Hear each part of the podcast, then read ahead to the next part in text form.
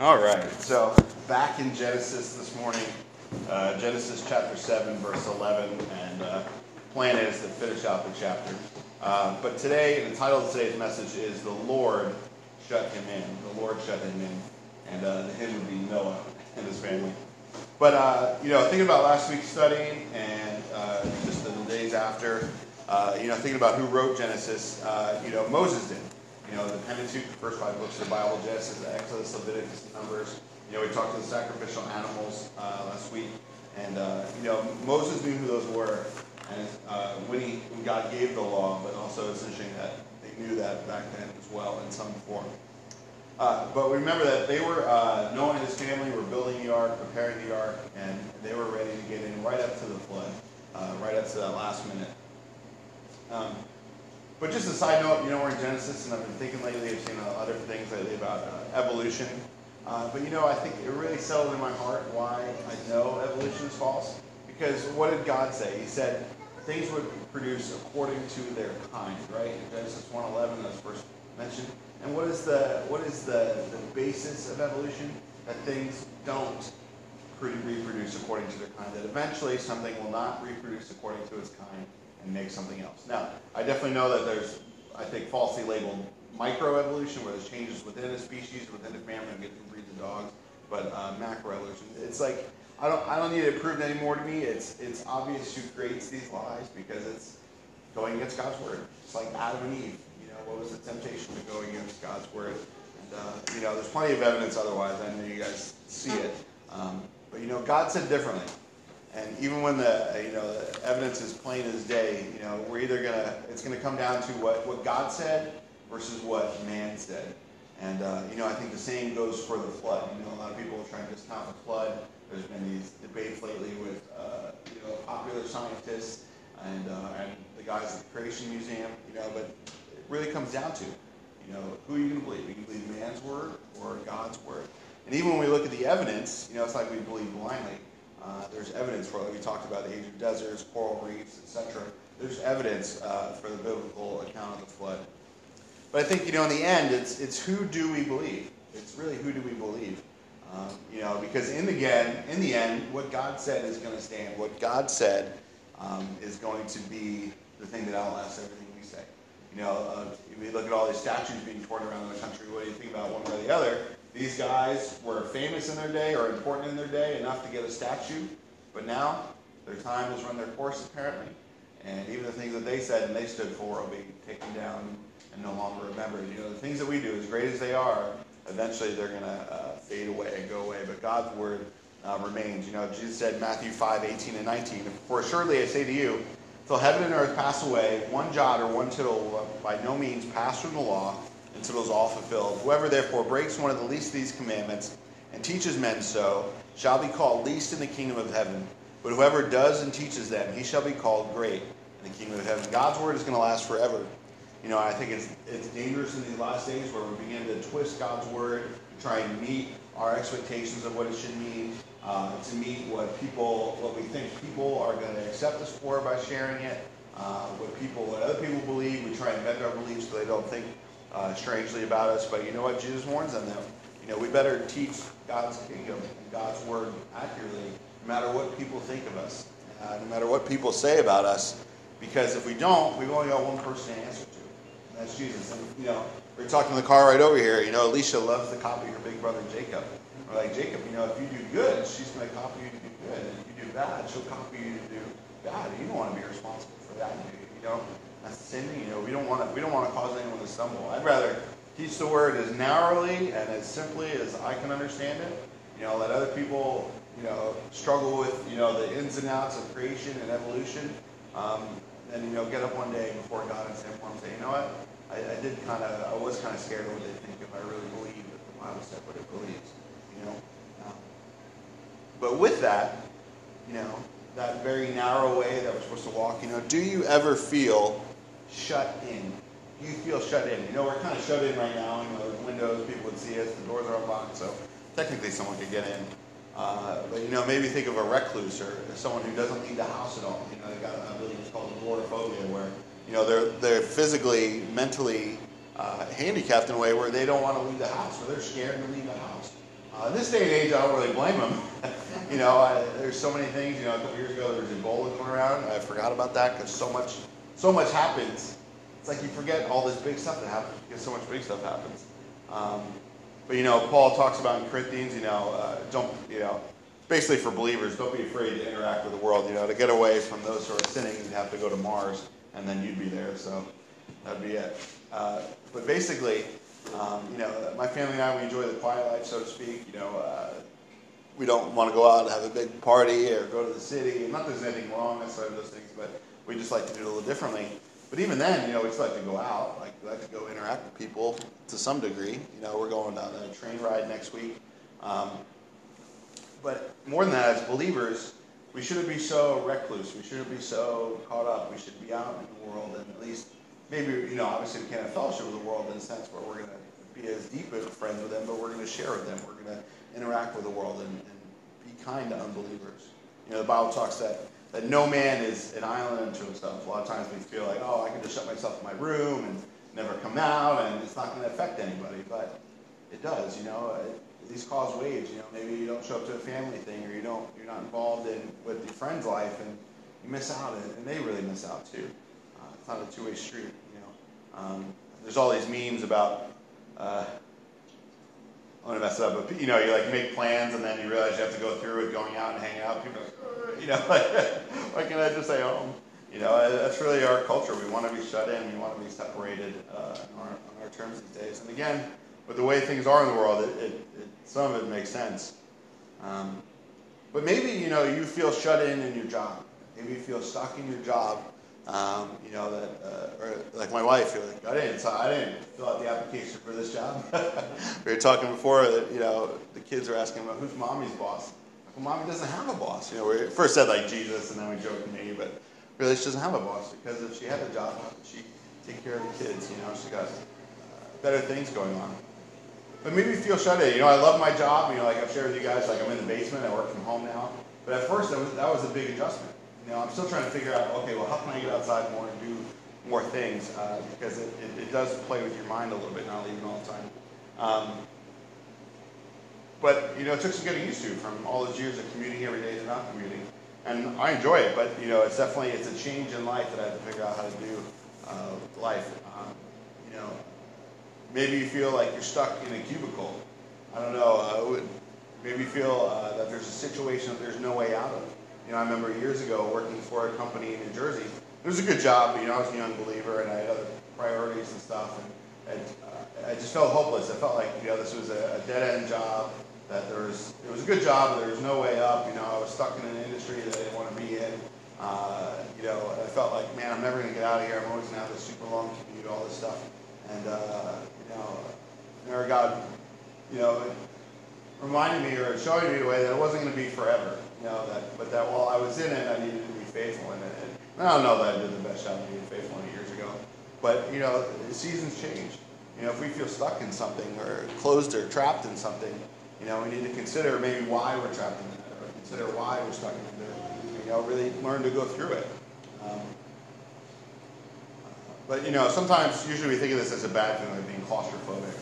You know, I don't like being shut in. Don't tuck me into the sheets. You know, when you go to that the hotel, they have the sheets all like stuffed. I'm like, no, rip them out of there, get my feet free, you know, don't stick out of there, you know. you know, when you're little, you cover your feet, you don't want the monsters to get you, but when you're older, you, know, you want your feet out. But usually, you know, we, we associate being shut in with a bad feeling, with a bad thing. Um, and I wonder, you know, um, you know, do we ever feel shut in by the Lord? Do the circumstances in our life make us feel like there's no way out? Or maybe there's a way out, but God's not letting us open that door. Maybe we could open that door. You know, you guys are free to run out of here right now. Maybe feel shut in right here, but uh, but you know the Lord would have you stay in that situation. You know, maybe there's not even a window where you get some fresh air. Um, you know, how do we, how do we get out of here? Um, you know, I remember last year. You know, we moved back up to New York, and other, and other things were on our heart when the things weren't necessarily going the way we expected to up here. And, and the Lord just saying, keep asking, keep seeking, and keep knocking.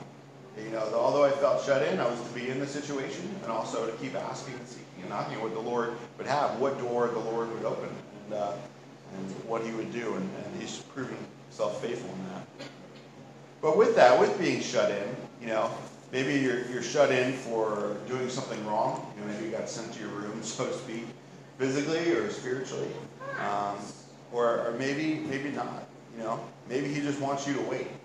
Maybe you're shut in because he's working something out. You know, maybe he's protecting you from something.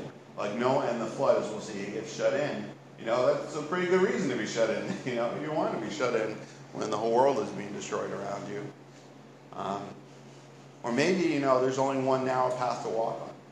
You know, we watched this uh, cheesy Christian movie yesterday with uh, the guy from uh, Hercules, the TV show, Kevin Sorbo. I guess he got saved, cool. Uh, I know he was kind of a conservative speaker last year, and uh, this other actress that you would know. Um, but it was all about, like, in the beginning of the movie, they're like, they're dating, and he decides instead of going to seminary, he's going to go pursue a job and a career. And uh, that it's kind of like uh, It's a Wonderful Life and it shows what his life would be like if he hadn't made the decision. And, and it, it, was a pretty good movie. Um, you know, it was it was cute. It was done well. Um, but that's the same sort of thing. Maybe there's only one narrow path God wants you to be on, and that's why He shut you in because He's got such a specific, wonderful, good plan for your life. It's like I don't want you to get off this path. It's going to be a tight path. It's going to be a narrow path. Um, you know, I remember the disciples said to Jesus when everyone else left him, he asked if uh, if they would leave him, and they said, "Where else could we go?" you know, God, we're with you, but we've got nowhere else to go. We've left everything for you. So it's like, in some sense, it's like you don't even have a choice sometimes. You know, what else could you do? All my old friends have moved on and gone, and uh, you know, your old job, ship has sailed on that. You know, old relationships are gone. You know, so sometimes you feel trapped in that way. But I think that that can be a good thing. Um, remember being in a situation in the past with uh, different things going on in ministry and just wondering, all right, Lord, which which way would you have us go on this? You know, do we fall on side A or side B? God was just like, just stay close. Don't make, don't go one way or the other. Stay real tight on the situation. It was like walking on uh, a narrow cliff because to go either way would have been a wrong decision. And to go the way he wanted was a, a lonely way, a hard way, um, but it was uh, the better way. And today, we're going to see uh, Noah. You know, we'll see, like I said, it was God who shut him in the ark. Um, but this was to a circumstance that Noah had been preparing for for 120 years. You know, his whole life really was preparation for this event.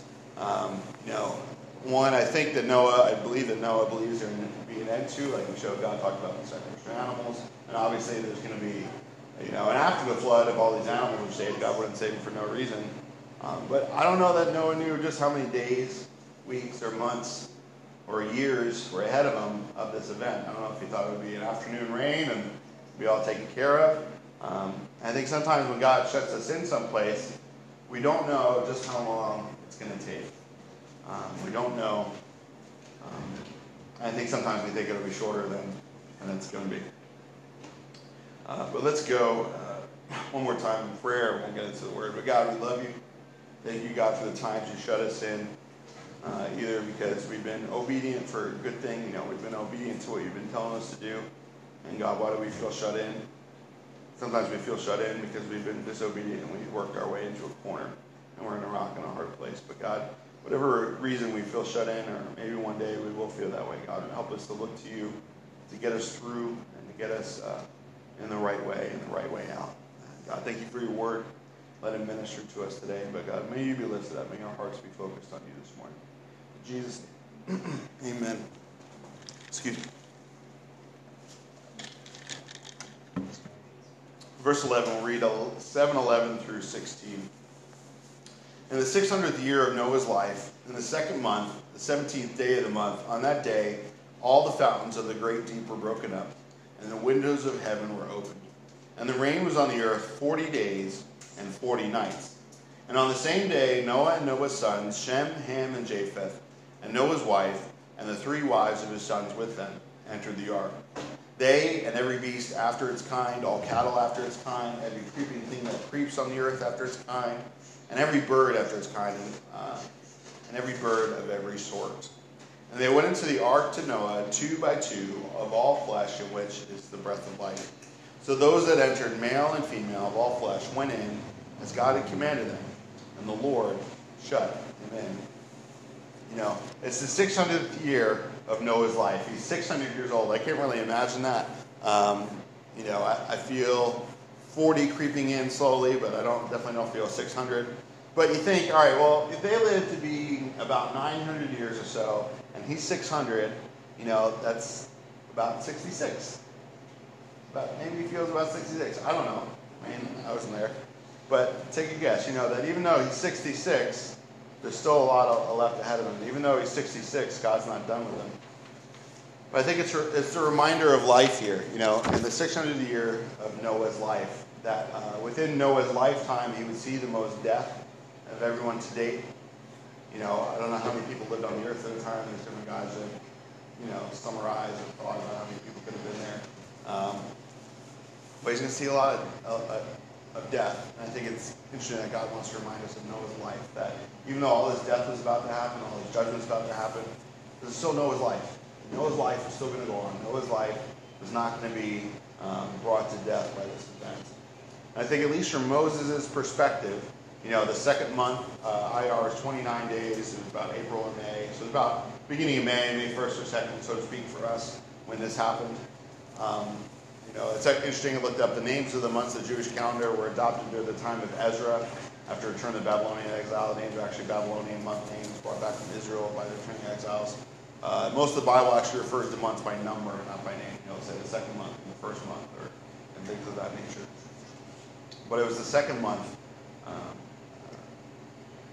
you know, it says that all the fountains of the great deep were broken up. During the second month, during this, uh, you know, probably, I mean, I don't know what weather was like beforehand, but probably a nice time of year, I would think. Um, all the fountains of the great deep were broken up. But all this water that was under the surface broke through and came up. Um, you know, it, just look, search on your favorite search engine, uh, ocean under Earth's crust. Uh, there was a few years ago, I remember hearing this uh, in, uh, just reading it in regular news. It's like a Christian article or anything. Uh, but I'm going to quote from one that I found, and I can find the link for you if you really want the specific source. But it says, scientists have discovered, this is from 2014, scientists have discovered evidence of a vast water reservoir trapped hundreds of miles beneath the surface, capable of filling Earth's oceans three times over. It's located 400 miles beneath Earth's crust. This body of water is locked up in a blue mineral called ringwoodite that lies in the transition zone of hot rock between Earth's surface and core. Interesting, uh, interestingly, this water is not in a form familiar to us. It's neither liquid, and ice, or vapor. Uh, geophysicist Steve Jacobsen from Northwestern University suggests it means that water on Earth may get pushed to the surface from below, contradicting previous beliefs that water was delivered via icy comets. Well, hello! The Bible has talked about these oceans underneath for a long time. We even say, you know, that under deserts, there's rivers, there's vast water tables under the earth. You know, when you, have, you dig a well on your property, you're digging down to water that's under the earth.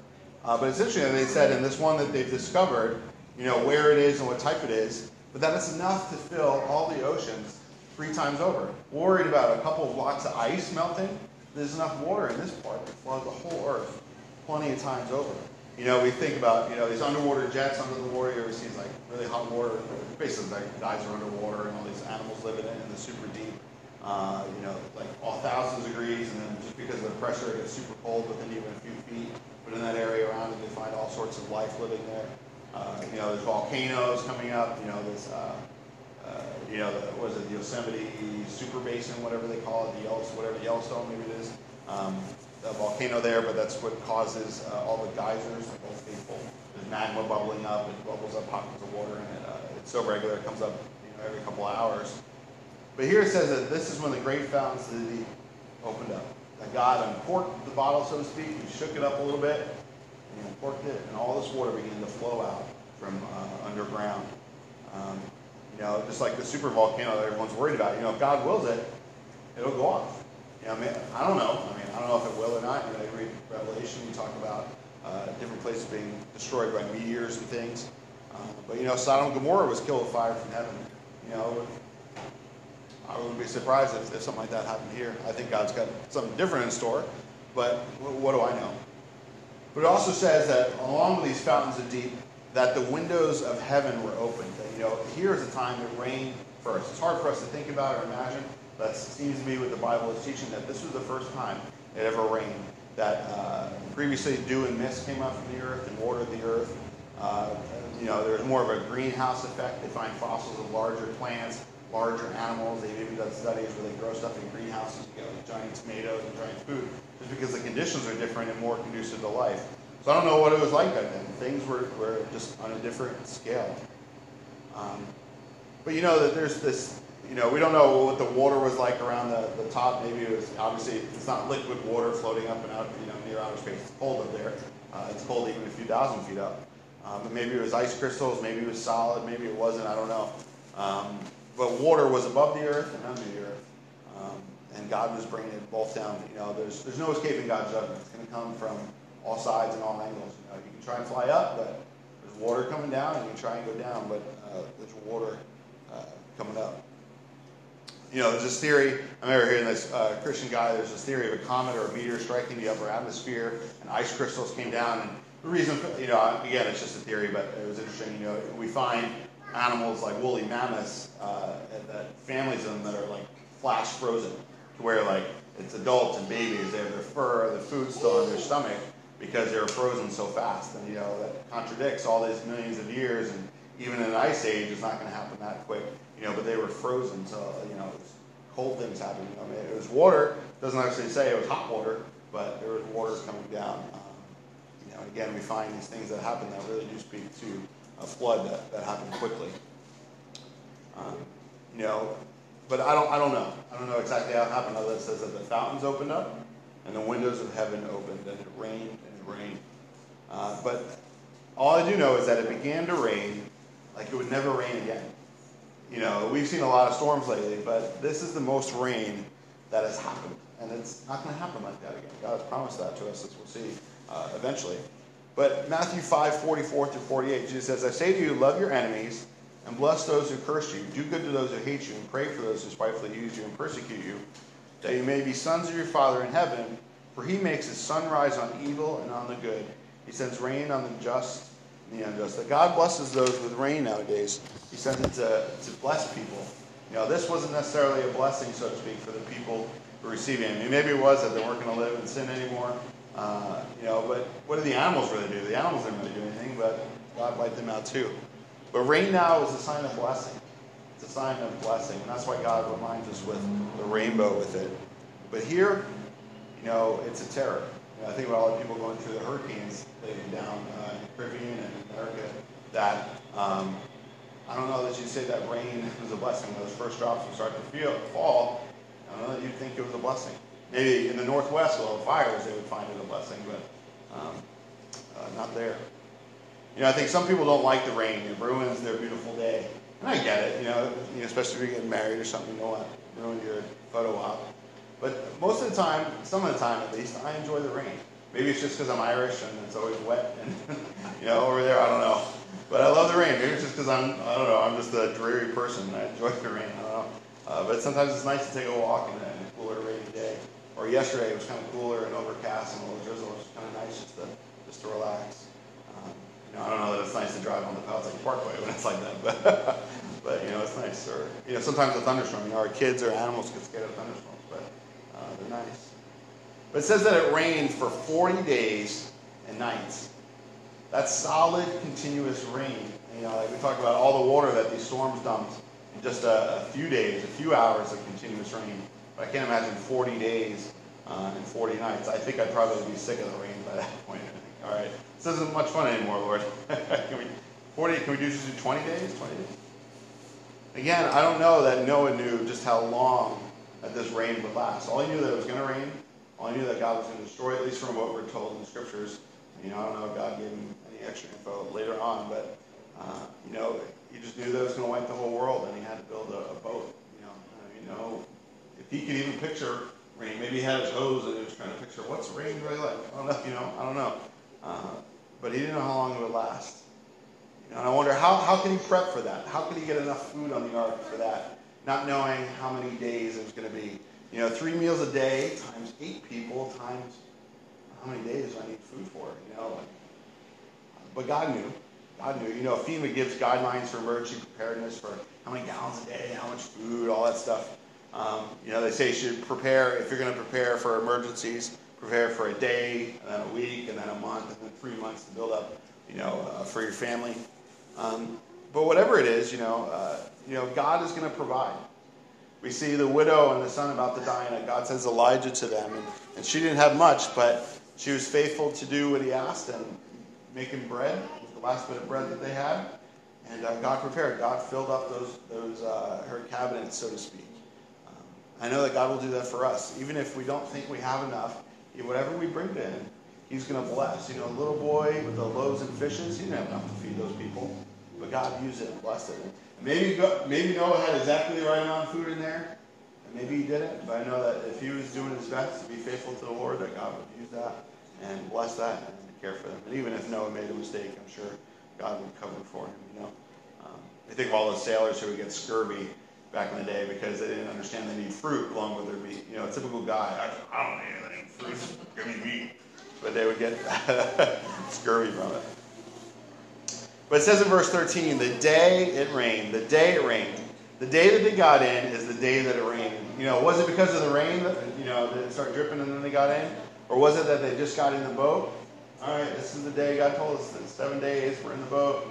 And when they were in there, started to rain. I don't know. I, I tend to, you know, I'll go with the second one because I feel like there's more faith sometimes involved in that. You know, all right, God, we're in the boat. Supposed to be here, but I don't see the rain yet. You know, we got here, we got here at different times this morning, and my kids were like, Where, where's my iPad? I'm like, don't worry, he'll be here. Worry, you know, it's not a big deal. You know, you guys saying the last thing, where were they last week? You know, it's like, we'll be there, we'll get there. Um, but we have to have faith that God's going to show up. You know, I remember uh, in the old days, before we had cell phones, like in high school, you'd say, you want to meet at the mall? You'd say, okay, we'll meet at the mall at 3 o'clock at the food court. I'll meet you over there. You go over there and wait. You know, sit on the curb or you'd sit in, sit in there. And then eventually your friend would show up. Hopefully, they're your friend. you know, nowadays I think people ghost each other often, but there's a little bit of faith involved. I trust my friend, I love my friend, I know they love me, and I know that they're going to show up. Um, even if I don't see them here yet, even if I don't see their car in the parking lot yet. Um, but have you ever been somewhere and you're not sure if it's the right place? Get there, well, they told me to be here, but is this the right place? I've never been here before. I don't know if I made the right turn. There's no lights on. You know, is it the right place yet? Um, you know, nowadays we can just text and find out, or just Google and get the answer. Um, but I think that sometimes God, in fact, I know sometimes God will have us go somewhere or do something, and we do it, uh, and then we end up standing around waiting. God, I, I don't see what I expected to see. I don't see what I thought I would see. I don't know why I'm here, God. You got me here, but why? You know, why am I here this morning or this day? But don't worry. God asks you to go somewhere. He tells you to do something. The rain will come. The rain will come. You may not even know what it's going to look like. Like Noah wasn't even necessarily sure what exactly it was going to look like. Uh, but just to be there. Be where we're supposed to be. You know, Noah was going to be shut in for being obedient for all those years. Sometimes we think of this like, why, God, am I in this situation where I feel like there's no option, no hope, no choice? And I've just been obedient to you this whole time. Why? Well, because you've been obedient to God, because this is what God has for you, the best for you, the best place for you. Even if you don't understand it, even if it doesn't look like, even if it looks pointless at the time, don't go wandering off. Don't go wandering off. You know, I think we'll miss it. I think at the very least, it's like you, you miss things. I think a lot of times, like, you know, as, as kids, you know, we'll tell our kids to go sit somewhere and do something, or we get something ready and they'll want to go wandering off, and, you know, maybe you'll miss it, you know. You'll miss what I'm pointing to out the window as we're driving, or you'll miss the beginning of the movie, you know. The previews are so long, I'm going to get up and I'm going to go get a snack.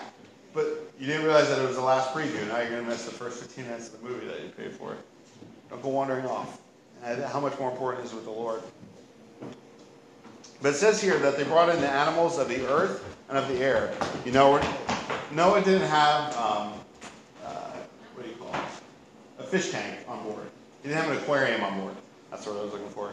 Uh, the, the fish took care of themselves. There's water, there's fish that took care of themselves. But it was the animals who breathed air on the land and in the air who needed a place to go of refuge. And I wonder, again, this is just me being weird and thinking, you can turn off now if you want to. Uh, but maybe there wasn't salt water yet. Maybe before the flood it was all fresh. Maybe because rain hadn't come, minerals hadn't washed down in the ocean, all these things hadn't happened. You know, the ocean's got nowhere to drain really, so it gets salty. It's kind of like the Dead Sea. There's no outlet. So That's where it goes. Evaporation happens and leaves behind everything behind it. Um, but maybe there wasn't salt water yet. Maybe these fish could have survived. You know, nowadays there's species that some can, can go back and forth, but most either one or the other, and they'll die. It's weird, you know. It's like they'll die if they're not in the right kind of water. Um, it's interesting. But maybe there wasn't salt water yet. Again, I'm just thinking maybe judgment had something to do with this. Maybe judgment had something to do with the effect of the water and the way that uh, the water is uh, salty. I don't know.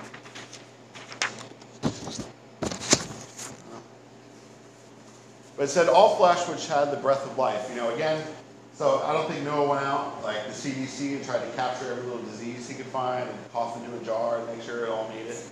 Um, but he brought the animals on board. He brought the birds on board. He brought the bugs on board. Um, stuff that breathe. You know, plants, they have seeds. You know, plants can be wiped out and their seeds are there. When it thaws out, they'll start growing up again. Uh, you know, and hopefully have a garden one day. Um, but, you know, fish swim. They lay eggs and things, all these things. You know, there's these animals that can go in the mud and hibernate and come out, and they live beyond it. Um, but again, you know, it wouldn't be long enough to destroy all of that. Uh, but it was just too long for any of was breathing uh, that lived on land to survive um, without the boat. You know, a bird can fly for a little while, but it's not going to fly for 40 days as far as I know. But I wonder, how long do you think you can go on survival? You know, they say that you can live basically three minutes without oxygen. You know, your brain doesn't get oxygen for three minutes, three to six minutes. Um, you know, you'd be brain dead. You go basically about three days without water. Uh, basically about three weeks without food. You know, uh, sometimes longer than that. Uh, but basically, this idea that there's only so long you can breathe, you can live without the necessities of life. You know, we see Moses on the mountain; he was sustained for 40 days. Jesus was in the wilderness, was sustained for 40 days without food. Again, that's probably about the max you can go, but you know, the max I can go is about 14 minutes without eating something. You know, so uh, I don't know. That's I don't know if, if, that's for me or not. You know, they have to you know make sure you consult your doctor before you go in the wilderness, Moses. See if your heart is healthy enough for it. But how you know how long have you felt shut in? In the circumstance in life, how long have you felt shut in? Has it been that 40 days yet? Has it been up to the very point of the end for you? You know, are you just squirming, squinting, or quietly waiting through it? You know, uh, it's like going to the DMV. It's like it feels like 40 days. You know, you just get me out of here, check your watch, check your numbers, if they've been called. You know, and I can't, I can't imagine what it would have been like to be on a boat. And, and, you know, maybe he's got a calendar, he's checking off days, but he doesn't know how many days he's going to be checking off. You know, it's like the people in prison just scratch on the wall to keep a track of how many days they've been there. But it says that they all went in as God had commanded them. That all these animals went in because they were being obedient to God. That getting there was because of their uh, animal obedience, but also really human obedience to God's word. There would have been no place for them to go if Noah hadn't obeyed God's word. Uh, but the staying in, the being protected in, the being shut in, the being surrounded by this ark uh, was God's hand was God's intervention. That they needed to obey to get to where they needed to be, but if they obeyed and went where they needed to be, God's protection would be upon them. God couldn't guarantee them any protection outside of the ark. I think it's the same way with God's law. You know, people complain about the commandments, but God's given us a safe place to run and to have our relationships and have our society. And we want Him to provide for us outside of that commandment. Well, God, how come you're not blessing me even though I'm not being faithful in my life? Well, go where you need to be Get in the yard and you'll be safe. You know, my kids can run around and be safe all day in the yard. Just don't go play in the street. I can't guarantee you're going to be safe there, which is why, in fact, I can guarantee you're not going to be safe there. That's why I don't say go in there. But that was God's role to keep them safe. All they had to do was get there. All they had to do was build it, and God make sure that they got through. I think about Calvinism and Arminianism. You know, one it's totally our choice of free will, and the other it's totally God's sovereignty. Well, I honestly believe it's both. We got free will to obey, but God's chosen us. It's kind of, you know, it depends on which way you're kind of looking at it. And I look at it as God wanted me to be saved. And how could I, how can I not choose that? I mean, obviously there's a be a way for me not to, but, um, you know, we have eternal security, but I think we have to allow God to shut us into that. We have to allow God to set up our lives in a place where we won't have to worry about our eternal security. I have to wonder if you're worried about your eternal security, how are you living your life? Are you living your life on the edge of the boat? Are you jet skiing on the back, or skiing on the back of the ark going, Am I eternally secure? Well, maybe you feel that way because you're hanging on on a tiny little rope on the back of the boat. Maybe if you get into where you're supposed to be, you won't have to worry about it. Again, I don't worry about it. I'm not saved. I'm not saved. Like, oh, you saved him. I'm born again. I know that this is not some sort of file on a hard drive that can be corrupted. I'm a new person. And I have the mark of the Holy Spirit in my life. And that's my guarantee, the Bible says, the Holy Spirit. I'm going to heaven. You know, I don't need to worry about making sure I'm in some book of life. I know I'm in the book of life because God has told me that uh, through His Son Jesus. You know, uh, again, I'm not looking to go anywhere but home to heaven. And if I start feeling like I want to go somewhere other than heaven as my main home, well, then I should probably start to wonder which way I'm looking. Am I trying to get out of what God has kept me in? But let's go on here. Uh, close out here soon. Uh, the flood was on the earth. Uh, sorry, don't read my notes. Read Bible. 17 to 24 says, Now the flood was on the earth 40 days. The waters increased and lifted up the ark, and it rose high above the earth. The waters prevailed and greatly increased on the earth, and the ark moved about on the surface of the waters. And the waters prevailed exceedingly on the earth, and all the high hills under the whole heaven were covered. The waters prevailed 15 cubits upward, and the mountains were covered. And all flesh died that moved on the earth birds and cattle and beasts, of every creeping thing that creeps on the earth, and every man. All in whose nostrils was the breath of the Spirit of life. All that was on dry land died. So we destroyed all living things which were on the face of the ground, both man and cattle, creeping thing and bird of the air. They were destroyed from the earth. Only Noah and those who were with him in the ark remained alive. And the waters prevailed on the earth 150 days. Again, we see that the earth was on the, the flood was on the earth for 40 days. That 40 days, it took 40 days to reach the peak.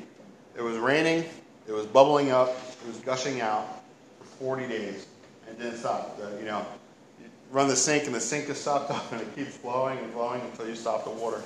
The water kept going. You know, I think that that's a lot of water. I know that's a lot of water. I can't imagine how much water that is.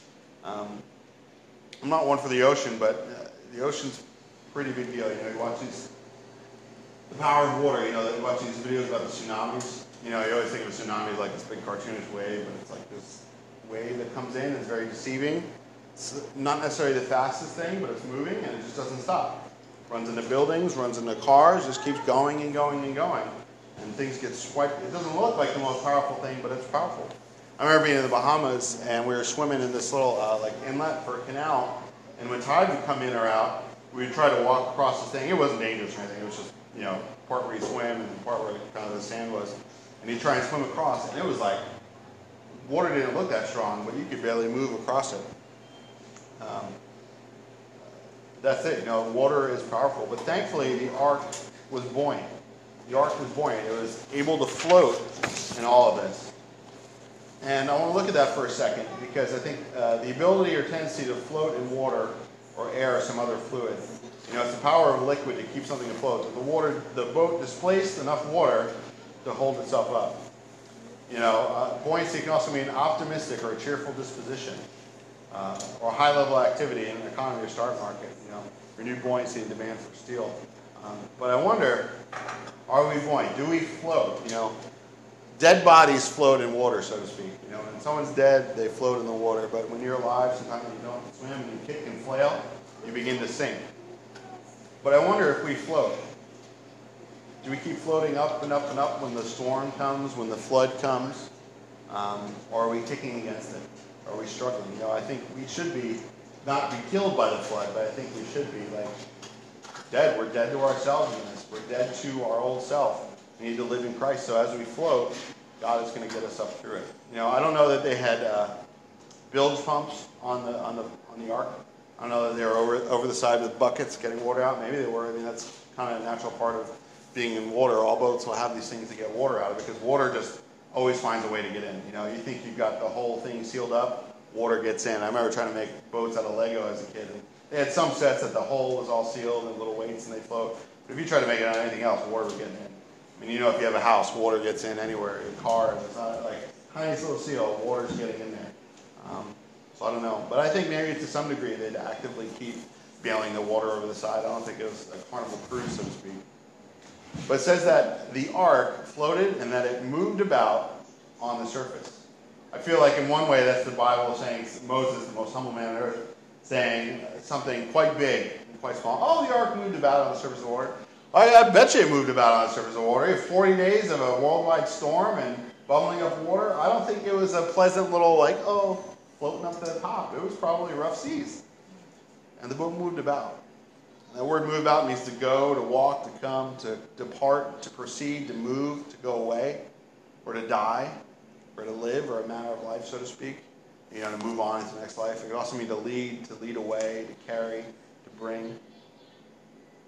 But even if the earth didn't change from the effect of the flood, I know it did. Even if the earth looked exactly like water came, it was exactly looked, looked exactly like it did before the flood as after the flood. Um, you know, obviously it did. There's erosion, there's earth upheaval, obviously flood damage. Water has power, it changes things. But Noah and his family, animals, would never be back where they were. They would never get back to where they were before the flood. I think a lot of people, when there's damage in their lives, that's, the, that's what they want to get back to. Get my house back to where it was, get my neighborhood back to where it was, get my family back to where it was, and we'll be okay when we get back to where we used to be. You know? But they would never be back where they were. And they never know where they once lived. You know, they're never going to find it again. Um, you know, it's like the Garden of Eden. Once they left, they left. Um, you know, the video game, Lost Woods, you know, you go and try and find your way to the Master Sword, once you get the Master Sword, everything changes, and you can't get back there. Where did all this world go? but you know, in Revelation, there's a new heavens, new universe, and a new earth, and things are different. You know, God lights up. There's no need for the sun anymore. There's no darkness, no tears, no pain, no, no oceans. There's one large river of God. There's a tree of life, a heavenly Jerusalem. But you can never go back. Once you're in heaven, you never go back. Never want to go back, but even if you could, it doesn't exist anymore. It's not there anymore. You know, everything was changed or different. It was new or reborn. You know, like when we came back uh, from Maryland, maybe that's part of what we thought. Maybe we'll go back to where we were. This is where God would have us go. But things were different. And not necessarily better or worse, but it was just different The people that we uh, used to be around don't live here anymore.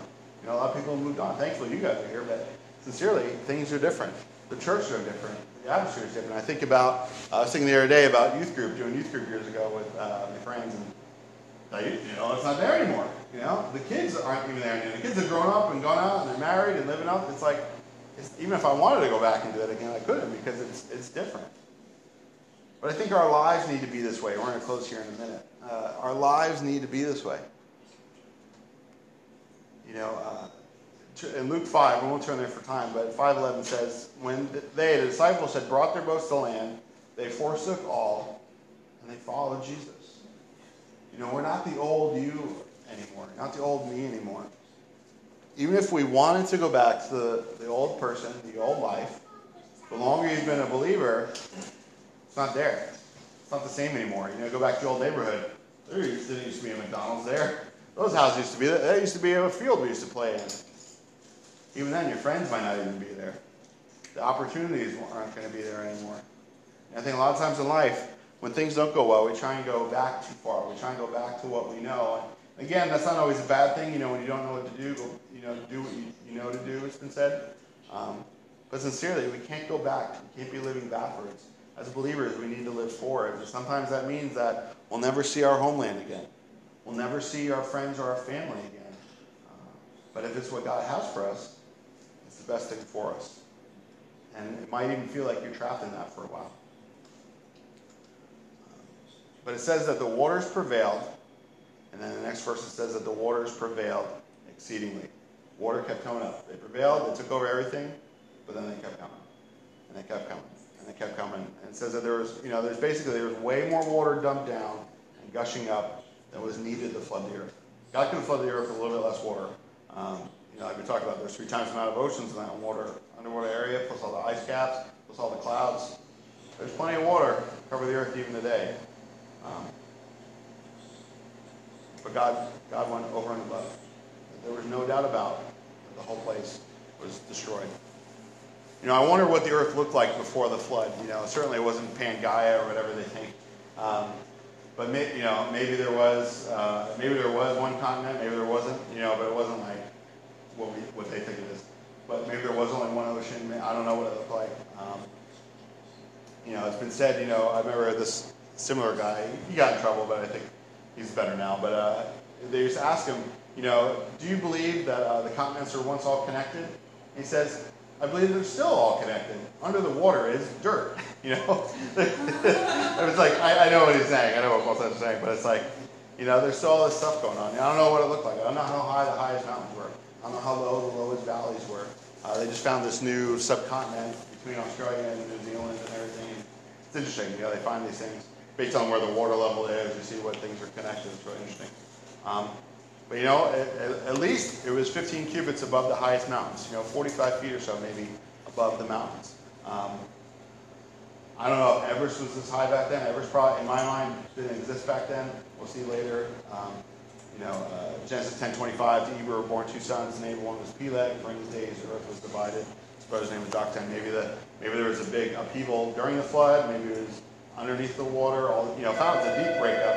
There's going to be upheaval of land. Water's going to change things. You know, we talk about the uh, Grand Canyon. If Colorado River carved it, it's flowing uphill. You know, it's like so it had to drain out from another way. Um, so I don't know what it looked like beforehand, but everything was covered. Everything was covered. But it said that birds, animals, and man, all of them, all of them. You know, we see about fossils. You know, obviously some, not everyone in the, not all the fish survived. Um, but we look at fossils, we see that. Uh, we see the different, the way they even cross strata that they say is millions of years, but there's like a tree standing straight up between them all. It's like, I don't think it took many years for that to happen. Uh, but it says that the breath of life was gone that the spirit of life was gone from all these animals when the flood came. And I think about the end times when the Holy Spirit removes the church one day. His direct influence is taken. The spirit of life is taken from this earth, and all that remains is judgment and death. And with that, only Noah and those with him on the ark survived. You know, again, it says that Noah was a central figure. Noah and those with him survived.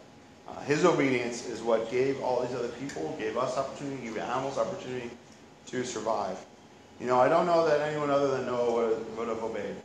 You know, if it keeps saying it like this, I mean, maybe I don't know. God is gracious in certain ways, but the way this happened, you know, this was this was on Noah's shoulders, and I don't think that he saw it as a burden. I think he saw it as his right and, and acceptable service, like Romans talks about to the Lord. That man, I'm living my life for God. The world's going crazy. God asked me to do something kind of crazy. You know, what's that saying? Desperate times call for desperate measures. And I don't think God is desperate, but when God tells us to do something, we should do it because it's not just us. We're not just living in our basement.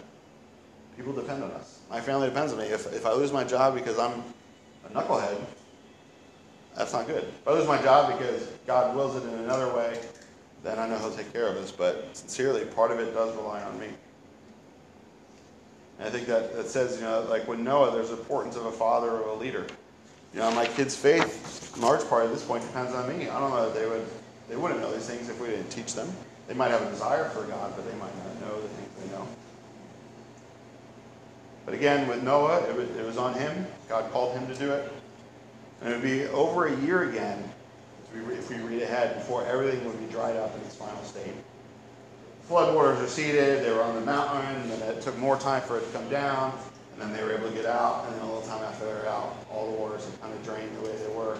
You know, that's a long time, 150 days of the water prevailing. And, you know, it flooded for 40 days, but there's a lot more to go to, to get it out. Like a clogged drain, but to get drained, I should clean out the sink to get it down, and it's like, turn the sink on for a little bit, it filled up. You know, it's the same thing with earth. The whole earth filled up, and it took a long time for that water to drain back down as we close here, you know, how long does the flood water prevail against us?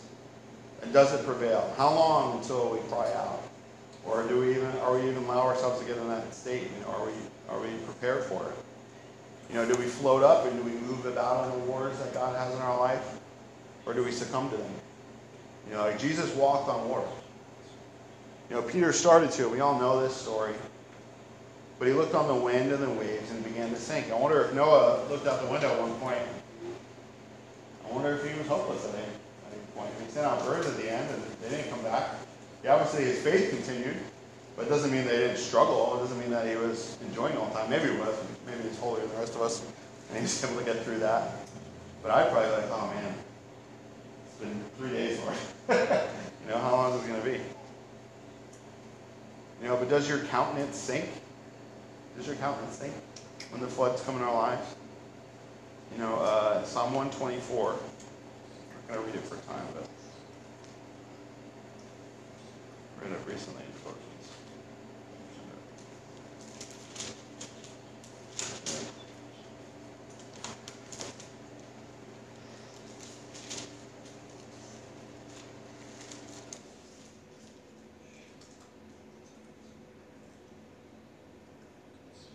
If it, had, if it had not been the Lord who was on our side, that Israel not say, if it had not been the Lord who was on our side, men rose up against us, then they would have swallowed us alive.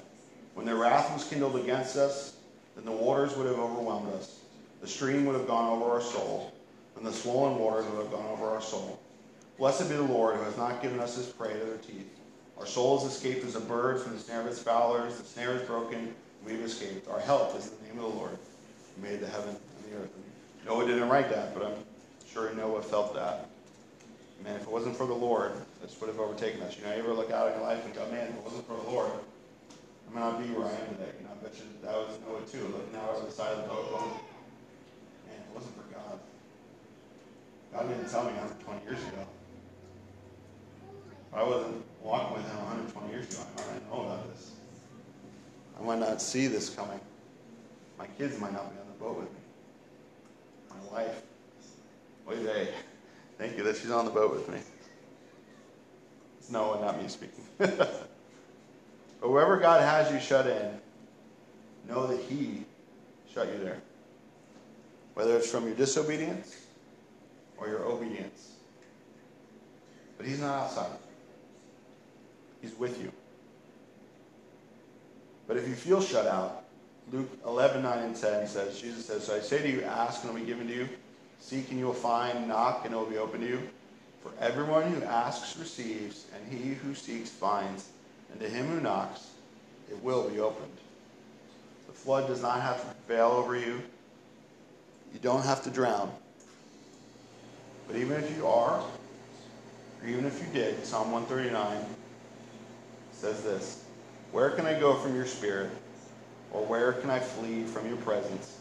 If I ascend into heaven, you are there. If I make my bed in hell, behold, you are there. If I take the wings of the morning and dwell in the uttermost parts of the sea, even your hand shall lead me, and your right hand shall hold me. There's always hope. God is always with us, and He allows hard times in our life for a reason. And uh, He doesn't expect us to go through them uh, there's always hope for the other side of whatever we're trapped in.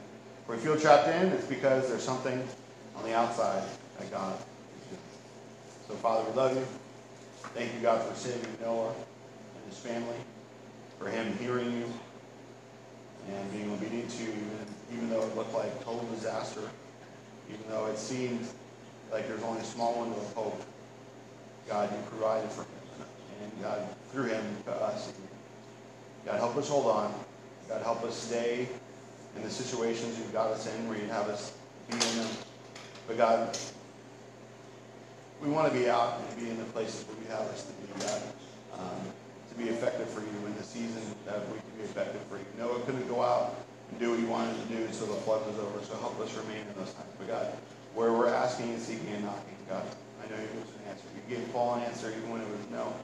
So God, we look to you for all our answers in life. Bless our family and our friends. And let us be faithful uh, to you, God, by you, that they might come.